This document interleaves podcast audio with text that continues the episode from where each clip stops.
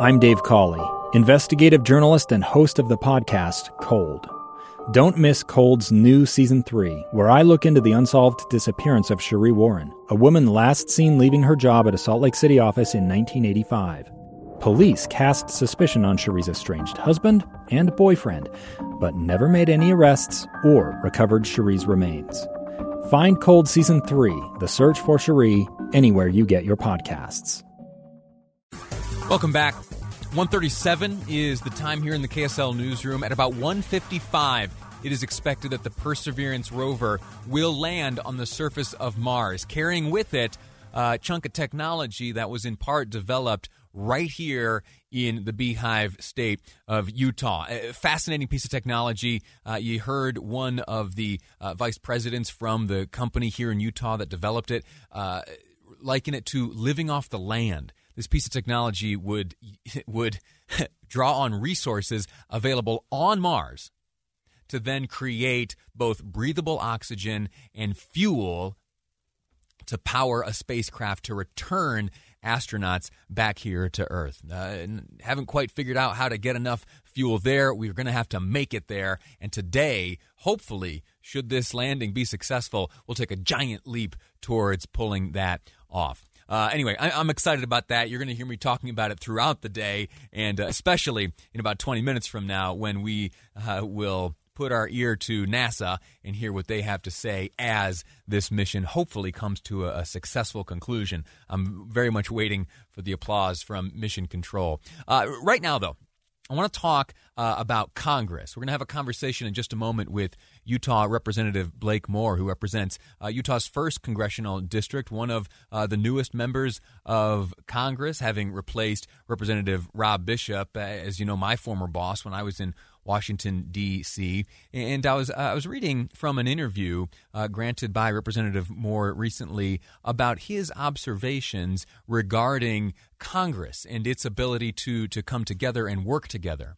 Uh, uh I, I, had a, a, similar observation when I moved out there and started working in the halls of Congress and saw. Hold on a second. I thought that I was supposed to believe the, the news stories that uh, this is a, a, place of dysfunction and disorder, and it is nothing but uh, you know attacks and division. When in reality, there are areas, many areas, where there in fact is cooperation, and in fact, members of opposing parties are able to as people are taught, to compromise, work together, and ultimately move towards conclusions. You'd be blown away by how many pieces of legislation actually do pass and never make uh, the nightly news. Uh, joining us now, Representative Blake Moore. Congressman, welcome to the program. How are you?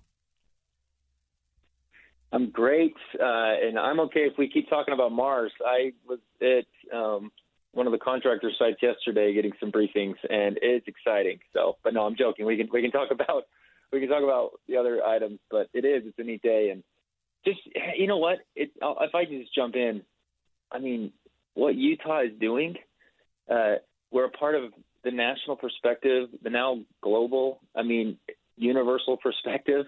Utah's got so much to offer, and it's an honor to be back there, highlighting things that we're doing, showing how great our economy is doing in all these areas, trying to find ways to make sure our rural areas get that kind of um, diversification as well. Like there's a lot of good going on in Utah, and I think it's it's good to kind of pause every once in a while. And it's been a it's been a tough 12 months in this in our country, and and uh, and sure. it feels like a great day today to to highlight some of that. Talk, talk to me for just a moment before we get into the, the, the topic at hand. You, you mentioned that you had some briefings with some contractors who had participated uh, in what's taking place, hopefully on the surface of Mars coming up. Uh, not asking you to be, betray any confidence or anything like that, but what can what have you learned over the past day? So I was mostly um, about the GBSD program, and I've spent I spent a full immersion day up at Hill Air Force Base, and then with the contractor that's in charge and working on the GBSD program, the Minuteman, the next generation of, of Minuteman uh, nuclear deterrent missiles, and um, I mean we are at the center of that entire world. The work that's being done at Hill Air Force Base and the the sort of subsidiaries that exist in in this region um, they're they're incredible, and we're we're we're hitting above our weight with the size of the state we are and what we're able to provide to our national defense and to the space program.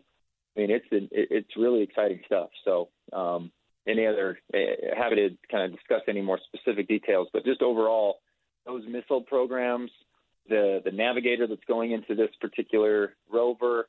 Um, I mean, it's big news. It's exciting. Last I, I was uh, present for the ribbon cutting by Northrop Grumman when they established their GBSD headquarters in Ogden. I can remember from one of the speeches delivered that day that the estimation was that it would ultimately lead to 5,000 additional Utah jobs. Uh, to your knowledge, those estimates still holding? Yep, still holding on target.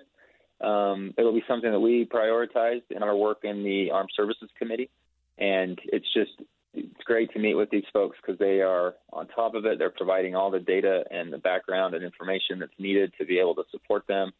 Um, good, you know, developing a really good close relationship with, do, with, do, of course, Northrop Grumman. It's so that's the that that that contractor is bringing in. So you know, it's highlighted with those jobs, but the F-35 program and mm. Lockheed and everything. It's just it's really solid, great business work going on, and it's going directly to our national defense. And again, I've talked about this a lot what it's also doing, it's bringing in software, technology, heightened jobs that people are going to work within the defense community, and then there's you know opportunities to go work in the private sector. So like these investments in this type of workforce will also directly benefit our private sector as well as that continues to grow here in Utah. And so I think you see a good symbiotic relationship between you know the the public sector type of work that we're doing, defense related mostly, and then how that expands out into our into our general economy. The the Milken Institute recently put out its annual report of best performing cities. Uh, fascinating to look at that list this year as we have the you know the global pandemic impacting the way calculations are made, and some really good news for Utah. The Provo Orem area uh, placed uh, ranked atop the list. Salt Lake City and St. George made the list, as well as the Ogden Clearfield area ranking ninth yep. nationally. W- to what do you attribute that ranking? Let me add in here real quick. When you look at the small cities ranking, Logan's like second near the top. They've just been highlighted as having one of the strongest economies.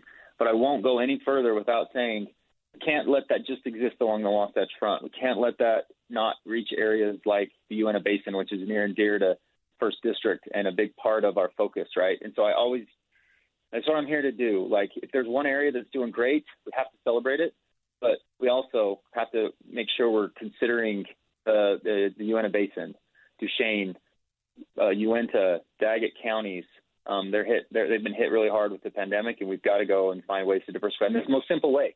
There are strong companies along the Wasatch Front. There's potential for a remote a remote workforce. There's a U- Utah State Basin campus that's you know that's educating awesome students out there that can do tech jobs and customer service jobs and all that kind of stuff. So sorry for going on my my little uh, platform here. It's all right. But you know, why not? We can celebrate all the good that's going on in our state. Three out of top ten. I mean, come on. That's what huge. other states even? I mean, you can't even have another state that's even close. Three out of our top ten. We can do even better. We can make sure that that gets extended out to our some of our rural areas. All righty. Uh, well, listen, I, I, could talk to you about uh, this. I could talk to you about outer space for hours and hours. I got to let you go, though. Uh, again, we've been speaking with Utah Representative Blake Moore, representing Utah's first congressional district. Sir, uh, thanks for your time today. Hey, thanks for the time. Likewise. Appreciate it. 100%. Uh, we're going to take a break right now, and when we return, I'm looking right now at a live feed uh, put out by NASA TV of the headquarters where we will, hopefully, very soon learn that the Perseverance rover has successfully landed on Mars. Quick break. We're going back to Mars afterwards. Stick around. I'm Lee Lonsberry. This is KSL News Radio.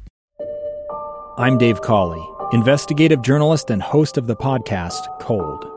In October of 1985, a woman named Cherie Warren left work at a busy Salt Lake City office to meet her estranged husband at a downtown auto dealership. She never made it home.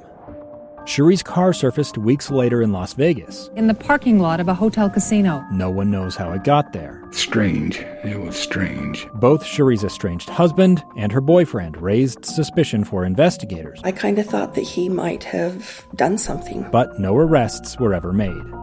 In Cold Season 3, we dig into double lives, make new connections in the case, and examine the difficulty raised by reasonable doubt. We want answers just as much as anyone else. They have creeps like that now, too, so nothing's changed. That's the new Cold Season 3 The Search for Cherie, now available anywhere you get your podcasts.